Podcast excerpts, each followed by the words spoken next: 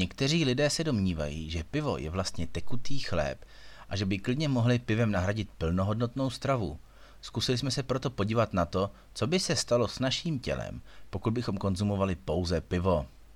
Pivo je v naší republice považováno za tekutý chléb a je velice úzce zpěto s naší národní kulturou i naší historií.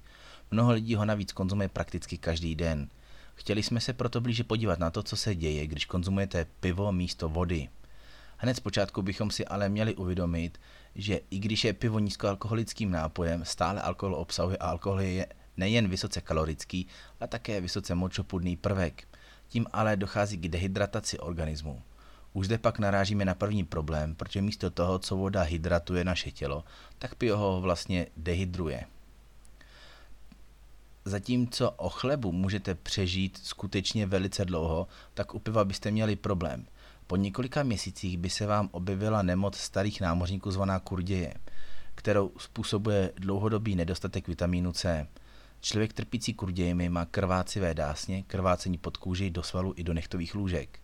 V praxi to pak vypadá, že pivo může nahradit malé množství vodu, zvláště pokud vás osvěží. Nicméně při pravidelné konzumaci může dojít k dehydrataci. Nemůžeme však souhlasit s tím, že by pivo bylo tekutý chléb, protože pokud by pivo bylo jediným prvkem ve vašem jídelníčku, vystavujete vážnému riziku kurdějím a dalším zdravotním onemocněním. Více na www.žádnýšpiky.cz